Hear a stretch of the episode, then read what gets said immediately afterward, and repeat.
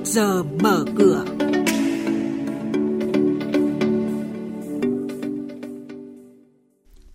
Thưa quý thính giả, trong mục này sáng nay sẽ có những thông tin đáng chú ý đó là lãi suất ngân hàng năm 2020 được dự đoán sẽ ổn định và khó có khả năng giảm sâu. Bộ Tài chính xem xét điều chỉnh kế hoạch vốn với những dự án chậm giải ngân và phiên giao dịch trên thị trường chứng khoán hôm qua thì dòng tiền đầu cơ chảy mạnh. Và sau đây các biên tập viên của Đài tiếng nói Việt Nam sẽ thông tin chi tiết.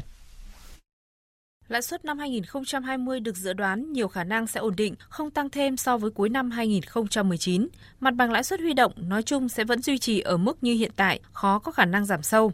Trước đó, tại kỳ họp Quốc hội vừa qua, Thủ tướng Chính phủ Nguyễn Xuân Phúc phát biểu ngành ngân hàng cần đặt mục tiêu giảm ít nhất 0,5% lãi suất cho vay trong năm 2020, nhất là đối với những lĩnh vực ưu tiên. Việc giảm lãi suất sẽ kích thích nhu cầu vay của các doanh nghiệp trong những thời điểm bước vào cuối năm. Mới đây, có hai doanh nghiệp phát hành trái phiếu với lãi suất cao lên đến 20% một năm. Về vấn đề này, Bộ Tài chính cho biết đây là các doanh nghiệp riêng lẻ, cá biệt, không mang tính chất đại diện và không ảnh hưởng đến mặt bằng lãi suất huy động vốn từ phát hành trái phiếu của các doanh nghiệp. Các doanh nghiệp có tình hình tài chính tốt, độ tín nhiệm an toàn cao vẫn huy động với mức lãi suất phù hợp. Mức 20% một năm là mức lãi suất trần, lãi suất cụ thể được tính theo từng kỳ trả lãi hàng tháng và theo lãi suất huy động tiền gửi tiết kiệm của hai ngân hàng thương mại nhà nước cộng với độ lệch. Xem xét điều chỉnh kế hoạch vốn với những dự án chậm giải ngân, đây là một trong những giải pháp của Bộ Tài chính nhằm hiện thực hóa nghị quyết 94 năm 2019 của Chính phủ về những nhiệm vụ giải pháp đẩy nhanh giải ngân kế hoạch vốn đầu tư công năm 2019. Theo Bộ Tài chính, đến hết tháng 11 năm nay, có 6 bộ ngành và địa phương có tỷ lệ giải ngân đạt trên 80%, có 28 bộ, ngành và 14 địa phương có tỷ lệ giải ngân đạt thấp hơn mức bình quân chung của cả nước 58,16%. Quý vị và các bạn đang nghe chuyên mục Trước giờ mở cửa, phát sóng trên kênh Thời sự VV1 từ thứ 2 đến thứ 6 hàng tuần. Thông tin kinh tế vĩ mô, diễn biến thị trường chứng khoán, hoạt động doanh nghiệp chứng khoán. Trao đổi nhận định của các chuyên gia với góc nhìn chuyên sâu, cơ hội đầu tư trên thị trường chứng khoán được cập nhật nhanh trong Trước giờ mở cửa. Trên thị trường chứng khoán, mặc dù không thoát khỏi phiên giảm điểm trước áp lực bán khá lớn, nhưng VN Index đã giữ vững mốc 960 điểm trong phiên hôm qua. Điểm nhấn thị trường là dòng tiền đầu cơ hoạt động tích cực đã tiếp sức cho các cổ phiếu vừa và nhỏ dậy sóng.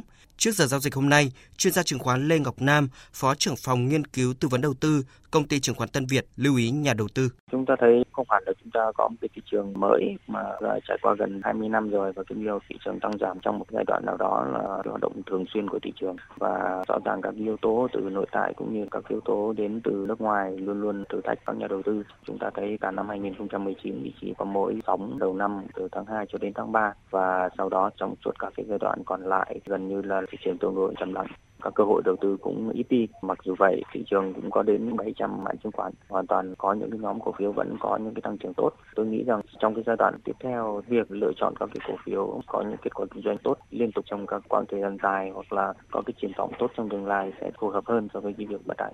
Thông tin về một số công ty chi trả cổ tức bằng tiền, nhà đầu tư cần quan tâm. Cụ thể, Hội đồng Quản trị Công ty Cổ phần Sữa Việt Nam Vinamilk vừa thông qua việc tạm ứng cổ tức đợt 2 năm 2019 bằng tiền mặt tỷ lệ 10%, tức một cổ phiếu nhận được 1.000 đồng. Với hơn 1 tỷ 700 triệu cổ phiếu đang lưu hành, công ty dự chi 1.741 tỷ đồng để trả cổ tức. Ngày đăng ký cuối cùng là ngày 27 tháng 12, tương ứng với ngày giao dịch không hưởng quyền là 26 tháng 12, ngày thanh toán là 28 tháng 2 năm 2020. Ngân hàng Thương mại Cổ phần Đầu tư và Phát triển Việt Nam BIDV vừa hoàn thành chi trả cổ tức bằng tiền mặt năm 2017 và 2018 cho cổ đông với tỷ lệ chi trả 14%. Trong đó, số cổ tức chi trả cho cổ đông nhà nước là hơn 4.560 tỷ đồng, cổ đông ngoài nhà nước là gần 224 tỷ đồng. Việc chi trả cổ tức cho cổ đông nhà nước đã được BIDV thực hiện nộp vào kho bạc nhà nước đầy đủ.